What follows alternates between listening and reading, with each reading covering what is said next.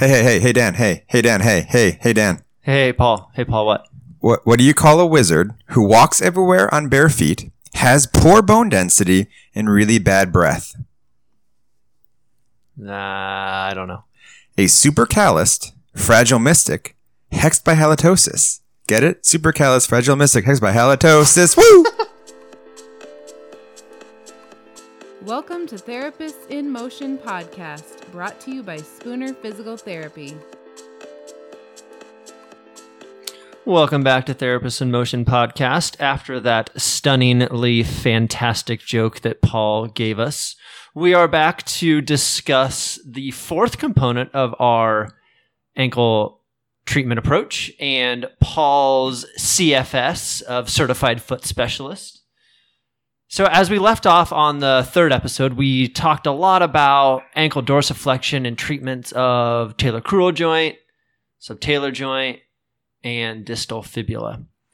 And we got to the point where we were ready to start talking about midfoot and first ray and then some neuroreed and, and exercise ideas, but we just ran out of time due to a lot of different things. So let's kind of do a quick recap of your treatment approach with the, the where you typically go in the order that you go. Just as a quick recap, I'll talk about mine and then let's dig, dig deep and dive deep into midfoot and first ray.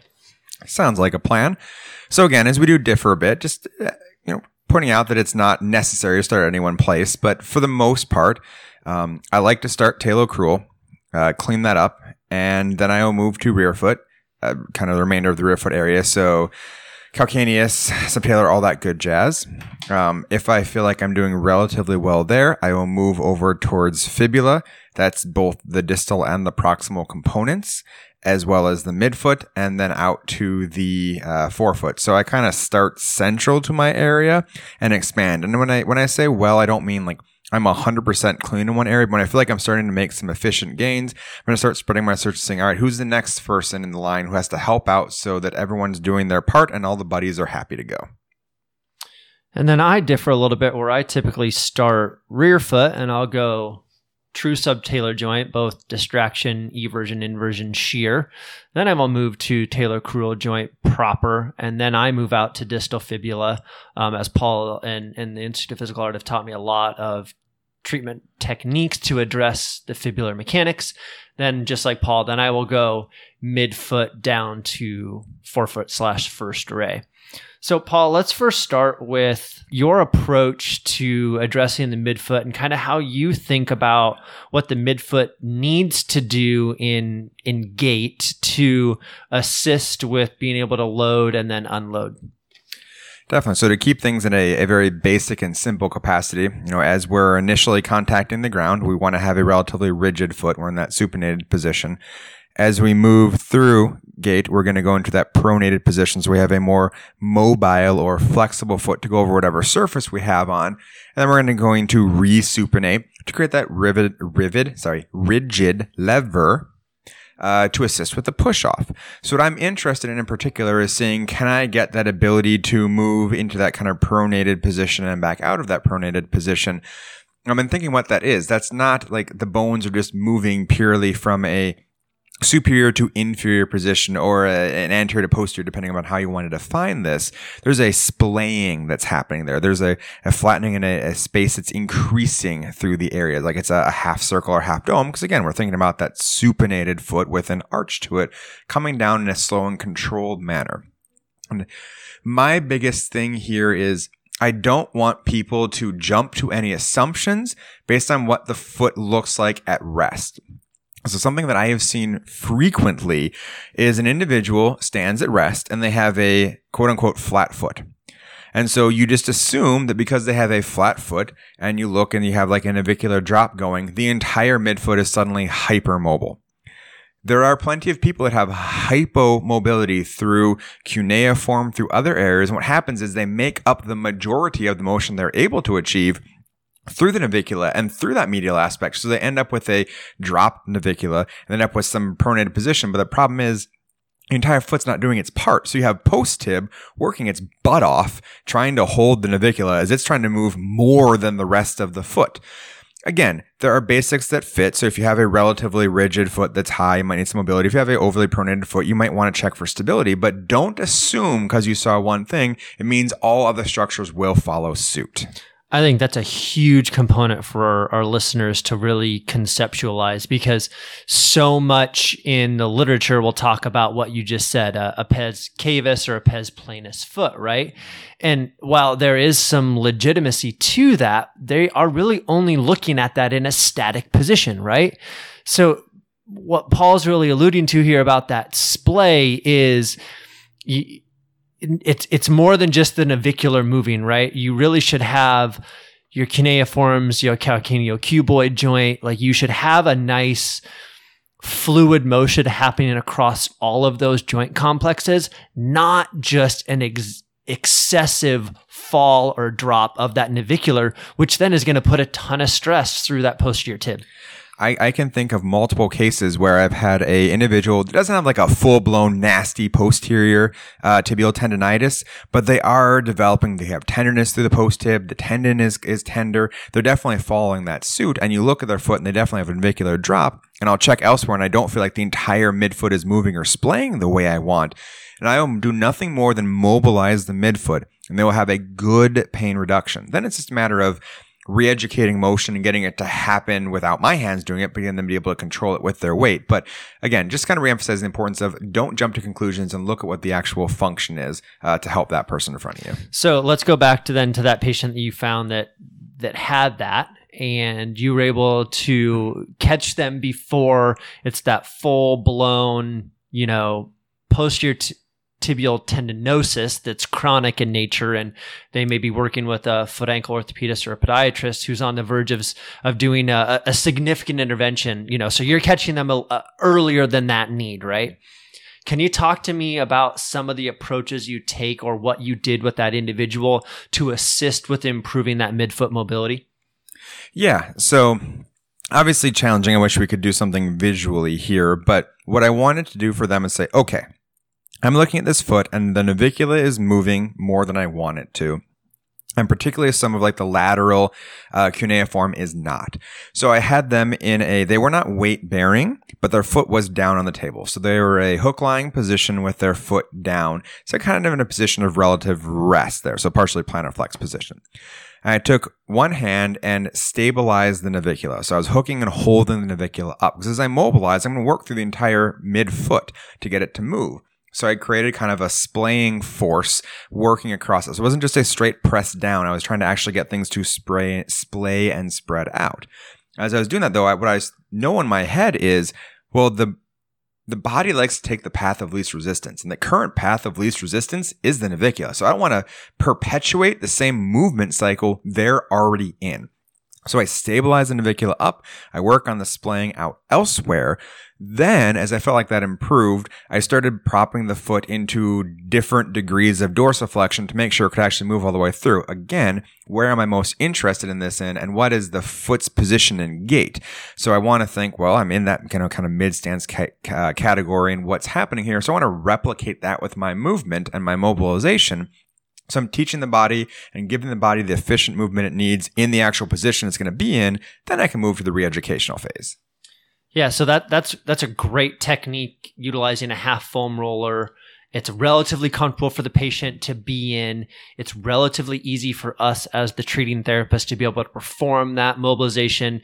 It, it takes a little bit of finger strength to be able to honestly truly block that navicular from from falling in during that mobilization but I also want our therapists to think about where else can I and how else can I perform that mobilization.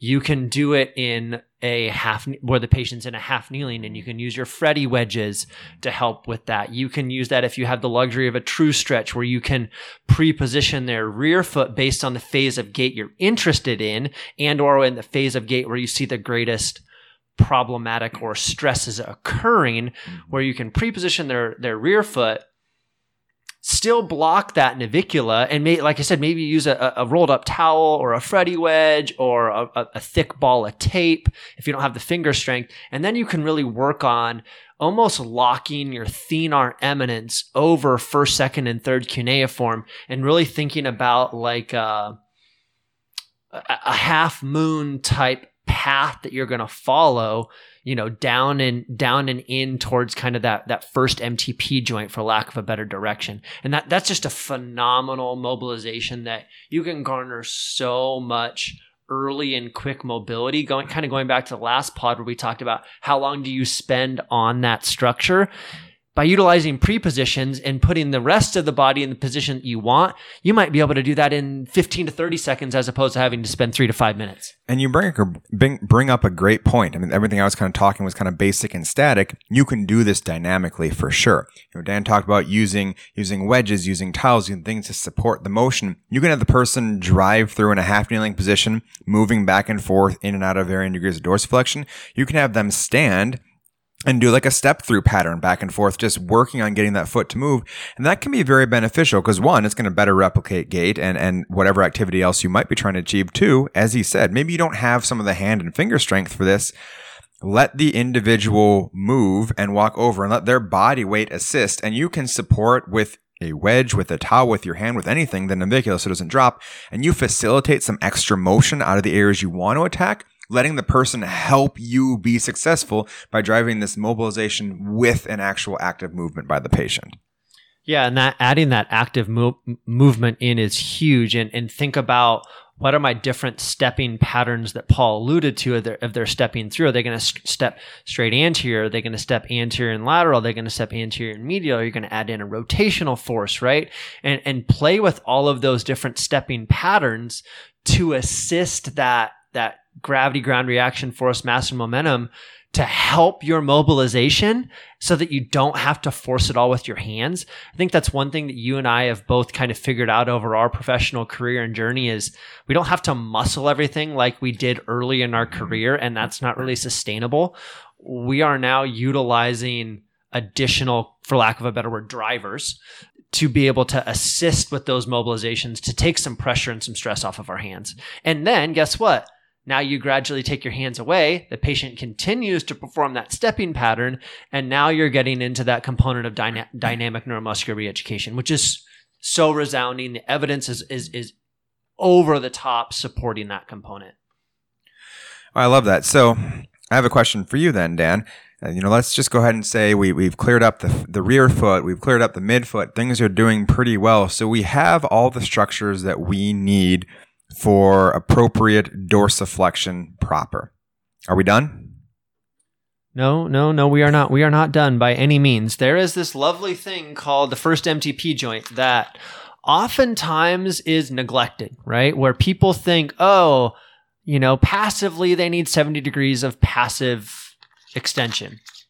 Oh, okay, great. Well, what needs to happen to really truly get your great toe into extension, you need to have distal first ray plantar flexion. If you don't have distal first ray plantar flexion, one, you can start to create traction across that plantar nerve, which could create a little bit of a sesamoiditis. Um, it could cause a little bit of numbness and tingling.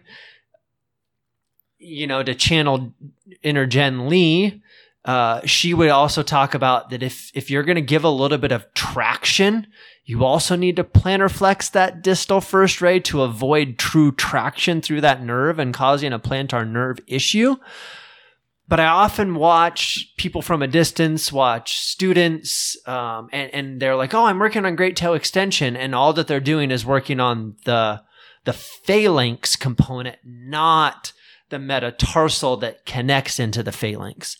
Um, so, anything that I missed that you also look at from a treatment approach on that? No, I just want to reiterate what you said and how important it is because the truth is, I can think of many times when I did exactly what you said. I was just working on what I've been taught. You know, I'm doing AP mobs and PA mobs, and I'm working on, um, you know, different moves and spin and all the glides and rolls through that actual joint for great toe extension. And all the while, I'm not letting the first metatarsal actually go into a plantar flex position. So the trouble is I'm just trying to jamming things back and to actually get the motion, as Dan said, you need plantar flexion of that first ray, of that first metatarsal, so the joint can actually do what it is designed to do. Otherwise, you're just going to kind of jam bony ridge together and never actually maximize the amount of motion you're getting. when I started working on getting that first ray to plantar flex in conjunction with the great toe extension, it was so much more successful so, so easily. And to kind of just add more to this, I don't want people to think this is like only someone who has a actual toe issue.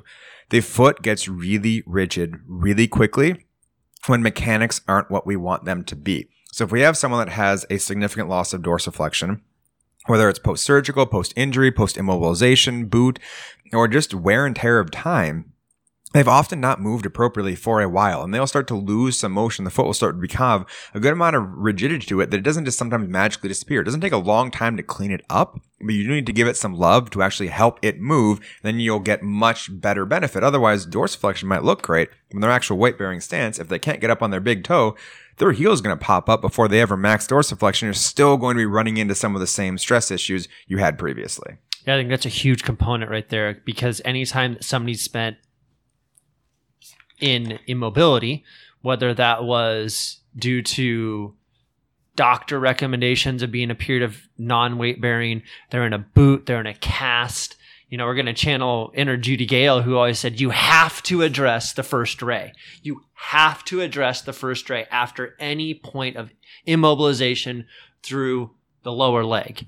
And, uh, you know, perfect example. I had an individual on Monday after a trimalleolar fracture, and I spent 10 to 15 minutes working on nothing but midfoot and great toe.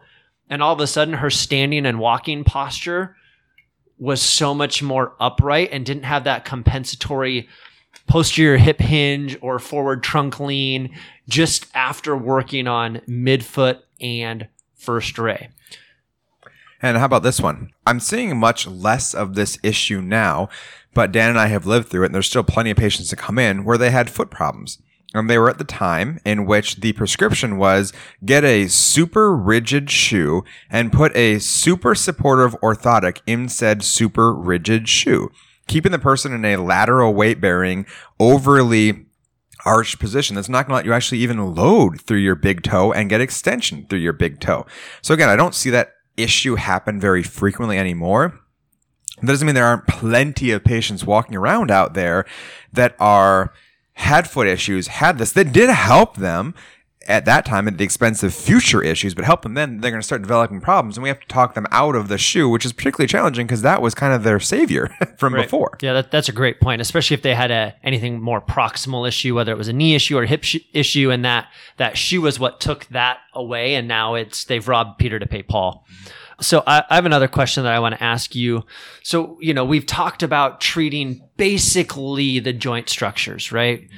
Rear foot, talocrural, distal fib, midfoot, first ray what about any of the associated soft tissues that you've found are often forgotten or not thoroughly addressed that again can be one of those things before we get into talk about some some functional retraining mm-hmm. that are, are are pivotal points for our therapists to think about Definitely. So, I mean, calf tightness is a common issue for a lot of people. is that a joke at me because i have really small calves Of course. okay good So, I mean, calf tension, we see lots of people with calf tension. We also see lots of people, especially our, our highly seated lifestyles many people have, that have back issues and neural tension through their system that then causes you to have calf tightness because of the general neural tension. So, without going too far down that rabbit hole, we want to make sure obviously they have good gastroc motion because well I mean, that attaches with the Achilles to go all the way through to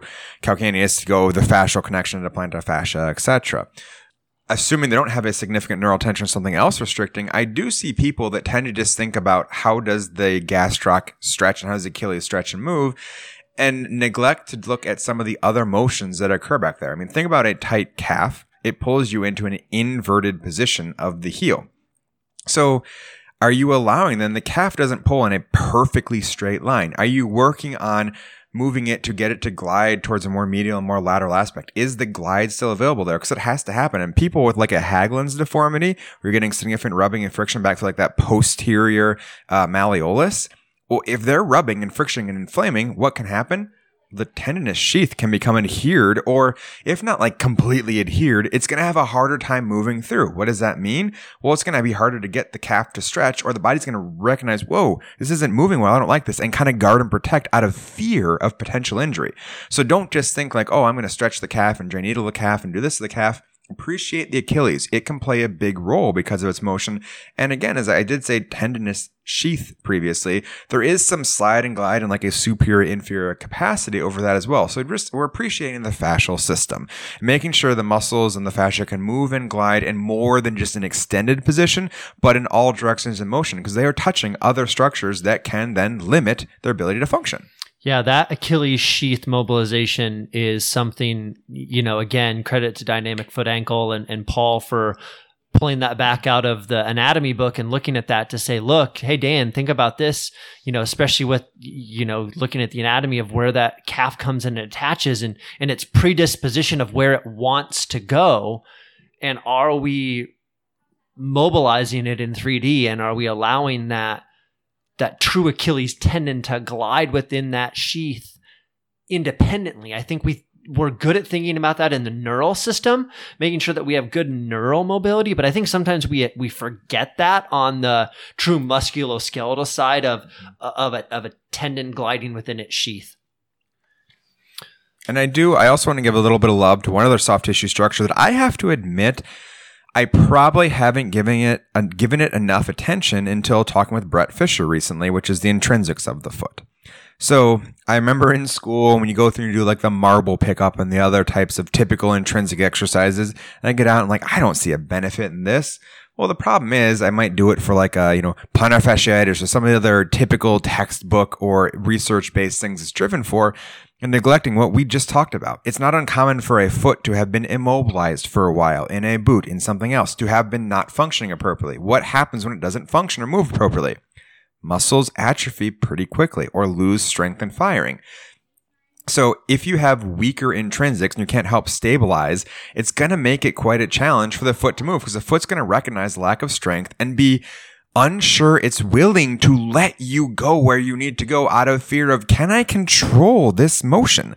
Um, and I did a lot of proprioceptive stability balance. We're going to talk about some of those in a minute, but I do just want to give a little bit of intrinsic love out there because Brett Fisher did remind me of this importance and show Dan and I a couple instances where it's been it's been a pretty big game changer for him. So little love to the marbles out in the world there. Little marble pickup, you know. Not saying that's the right thing for everyone, but do appreciate that those structures do have an importance. Yeah, and, and take that marble pickup to the next level, which is well, let's do it over an unstable surface such as a half foam roller. Let's do it over a stable sur- surface such as, you know, repetitive four inch boxes put together and they're doing a, a lateral walk on their toes.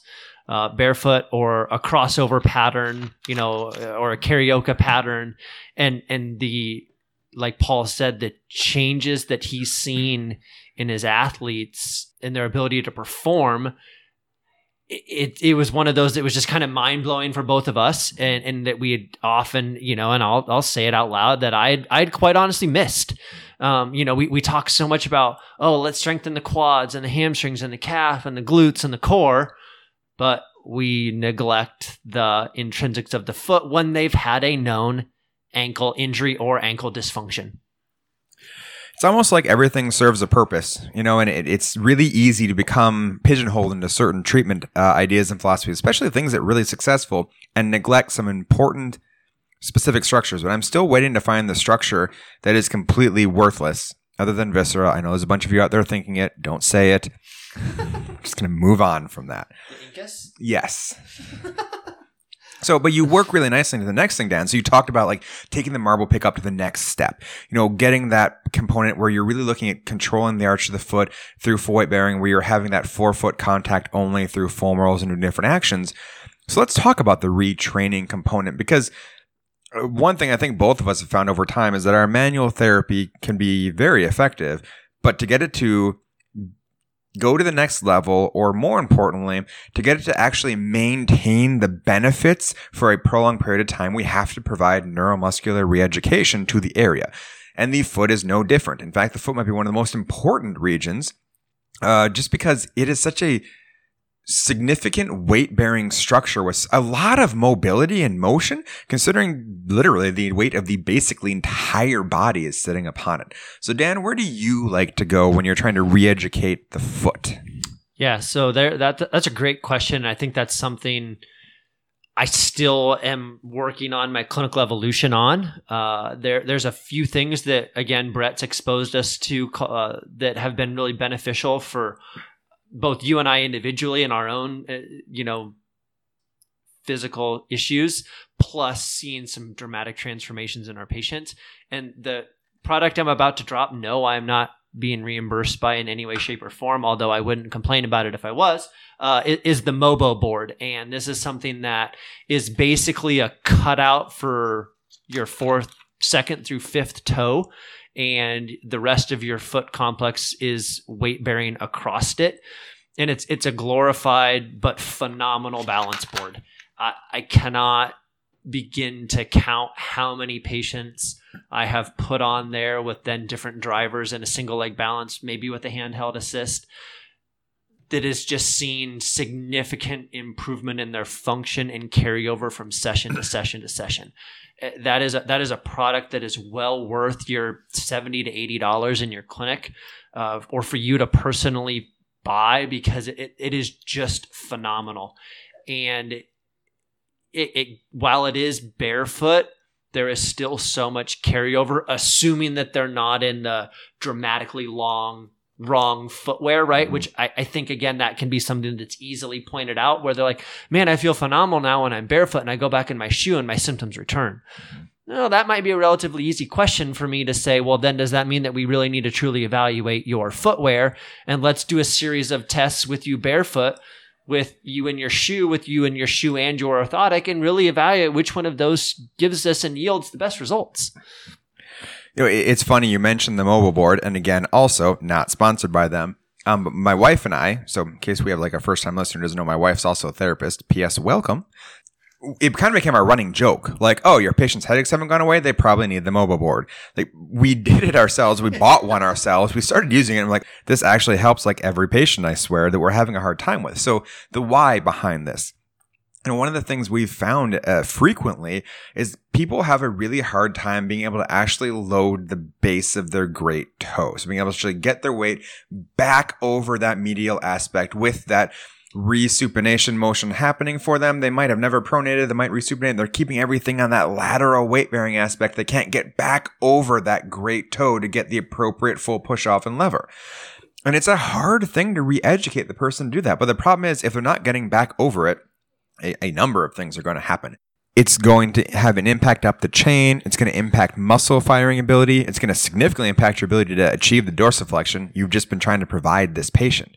You know, you could have a patient with the world's most efficient and perfectly clean open chain or just joint assessment motion for mid, rear, and forefoot. The problem is, if they haven't learned how to actually put their weight back over the big toe, they're going to stay in a lateral weight bearing position, which if we know what dorsiflexion end range needs, it needs eversion. And if you're thinking in your head that, hmm, Paul, that's not eversion, you're right, unless your knee goes into a really interesting driver, then I'm pretty terrified for the success of your patient elsewhere. And I have found over and over that patients have a hard time getting that weight to that big toe and even really being able to know what it feels like. And I'll put my hand underneath and try to cue them. I'll put a soft block down or a towel and get them to actually try to put weight through it because it is a huge deficit and they can't figure it out. We put them like on the Mobo board. So like Dan said, there's that cutout where the toes can't stabilize and only the big toe can actually stabilize. And they can get a used to what that actually feels like and then translate it out to other activities. So even if you don't want to go out and purchase one right now, I highly, highly recommend look at your patient's ability to bear weight through that base of the great toe. That is extremely important and an often missed piece to where the mechanics of movement might be there.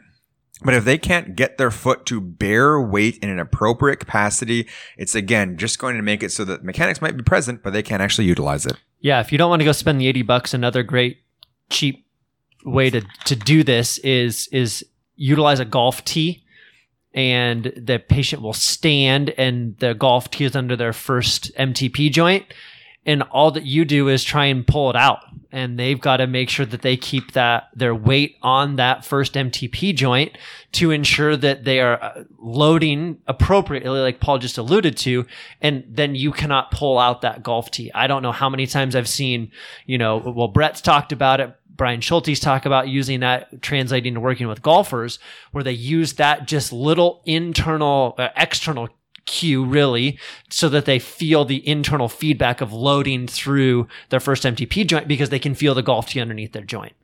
Just to kind of take this a step further and tie it to yeah. more things, ha- but um, tie it to more things across the body. Um, I can think of a specific patient that was having a lot of SI pain. I think it was even right SI pain. Your typical like pain right back at PSIS, just inferior to that. So I did a vertical compression test, so pushing down on their shoulders and feeling what what happened with it, and it reproduced their pain right at the right PSIS. And as I'm feeling their load, like I feel like I couldn't translate through their entire body, like it was stopping at the sacral vicinity. And if I really push down past the breaking point, patients like, yeah, I, I really feel that coming down through my heels, through the posterior aspect of their foot. Um, and what we did is I looked and I checked before and the foot had no limitations. But as I'm watching the weight bearing across the foot kind of feeling, he was not able and wasn't comfortable loading across his great toe. And so I got him to kind of find that and feel that, got him to see where that was, got him to actually shift his weight a little bit more anteriorly because just a simple shift wasn't working. He was staying too far posterior with that entire kind of block of the lower um, components for the trunk then got him to shift a little bit forward, got him to stack up appropriately, got him to be able to put weight through that great toe. And guess what? Next vertical compression test, strong and no pain in any capacity. He used to tell me that he couldn't stand for more than 10 minutes without, sig- not significant, but pain that started limiting his standing tolerance. Had him think about that at home as exercise. He um, he used a, a, towel to kind of look at a smash and had a half foam roll as well to work on some things. And guess who texted me the next day that he stood for an hour without pain? That patient. That patient. So just simple things that again, there wasn't like a big ankle foot issue. There was nothing screaming in my face that was a problem. I looked at motion, but when it came to the full posture and the full transmission of forces through the body, that's where the hiccup was. So you do need to re-educate and train that, it can have an impact on obviously the foot and a lot of other things as well. So, in the interest of time, let's talk about one more big hitter each that we look at for neuro re whether it's for midfoot, forefoot, or anything foot related. So ankle dorsiflexion, closed chain ankle dorsiflexion, you know, muscle recruitment. Like, give me your one solid go to exercise that you're just like, you know what, Th- this is something that is just gold. And it's tough. I mean, there, it depends so much on the different patient. But I, I think the one thing I give darn near everyone, this is probably like a cheat easy out, but a single leg stance where then I'm driving the contralateral lower extremity or upper extremities in every position you can possibly imagine. Uh, and why? Because what I want to do is I want to be able to get the foot to stabilize and support weight wherever that weight shift may be. So my thought is if I now have a singular base of support I want it to get used to being the support when the center of mass is anterior medial to it, posterior medial to it, anterior lateral to it, etc. I want it to be used to working with a more frontal plane force, a more sagittal plane force, a more transverse plane force. So working through challenging the foot to stabilize in every different position and shifting weight all around just a static place first, and then doing different body positions more dynamic, I find helpful. But that's just kind of my, everyone gets it just because I feel like everyone needs to make sure they can deal with, or at least have been exposed to any force that might come across in a simplistic manner. Are you pre-positioning them in any amount of dorsiflexion, like on a slant board, or are you just doing it uh, on static ground, whatever, how they're recruiting to, to maintain their balance? I will start with just a static ground in a relatively neutral position, you know, almost not like a locked extension knee, but a relatively straight knee with that slight flexion. Once I feel like they have success, I'll build from there. That might be different knee positions, because again, the foot has a huge component to the knee So it might be a knee pain that's driving a lot of my treatment, and I'm going to go through varying knee positions. I might vary surfaces, I might vary angles, and I'll build from their success. But I'll start simple and then uh, move from there. So I would have to say there's there's probably two I go to, kind of like what Paul just alluded to, but I typically do that on the slant board where I'm gonna get a little bit of gastroc, soleus, and Achilles uh, a stretch and load. Where sometimes I'll do um, a partial single leg balance where I'll put their other foot balancing on the top of the slant board and just drive their pelvis or their arms, or I will do a full leg swing to to create that really three dimensional mobility and stability through that gastroc complex. The second one is, and there's going to be some people I think they're going to say, why would you ever do this? Because this, this should never happen. There's a functional step down where I want their knee to go over their toe. And, there's, assuming that they don't have any patellofemoral issues, there's a significant reason that they need to retrain that end range dorsiflexion on a single leg functional step down. One, because you're going to see that anytime you encounter stairs, which isn't the most common thing here in Arizona, but in the rest of the United States, it's very common. Two, it really helps to get that load through their entire system and they get that anterior translation of their tibia over their fixed rear foot. The hardest part there, though, is with that functional step down, is I don't usually do anything to allow for what's happening at the great toe and first MTP extension. So that's still something I'm, I'm trying to play with and how I can figure that out to, to allow the patient to be successful without completely destroying other structures in their system. But oftentimes after I focus on that functional step down of allowing their knee to go over their toe, I see greater carryover from session to session of maintaining the range of motion that we have gained throughout the session. I love it. Well, I think we finally have our conclusion of our four part ankle dorsiflexion series. Now they have their certified foot specialist. Now they're certified and good to go. I mean, the, the thing is, you know, this is probably one of our longer series for a singular body part, but there's a reason for that not just because there's a lot of complexity here, but because it plays a role in so many different diagnoses. And I can't time and times I end up telling people check the foot, check the foot, check the did you check the foot, did you check the foot? Um, it's the first thing that hits the ground. It's the thing that's going to be the first piece of does force transmission occur the way we need it to, or is it already interrupted at step one of a very long process? So hopefully you've all learned something from this. Hopefully maybe you have some questions that come up from this. If you do, you know how to find us. Therapists in Motion at spoonerpt.com. Otherwise, thank you so much for listening. Talk to you next time.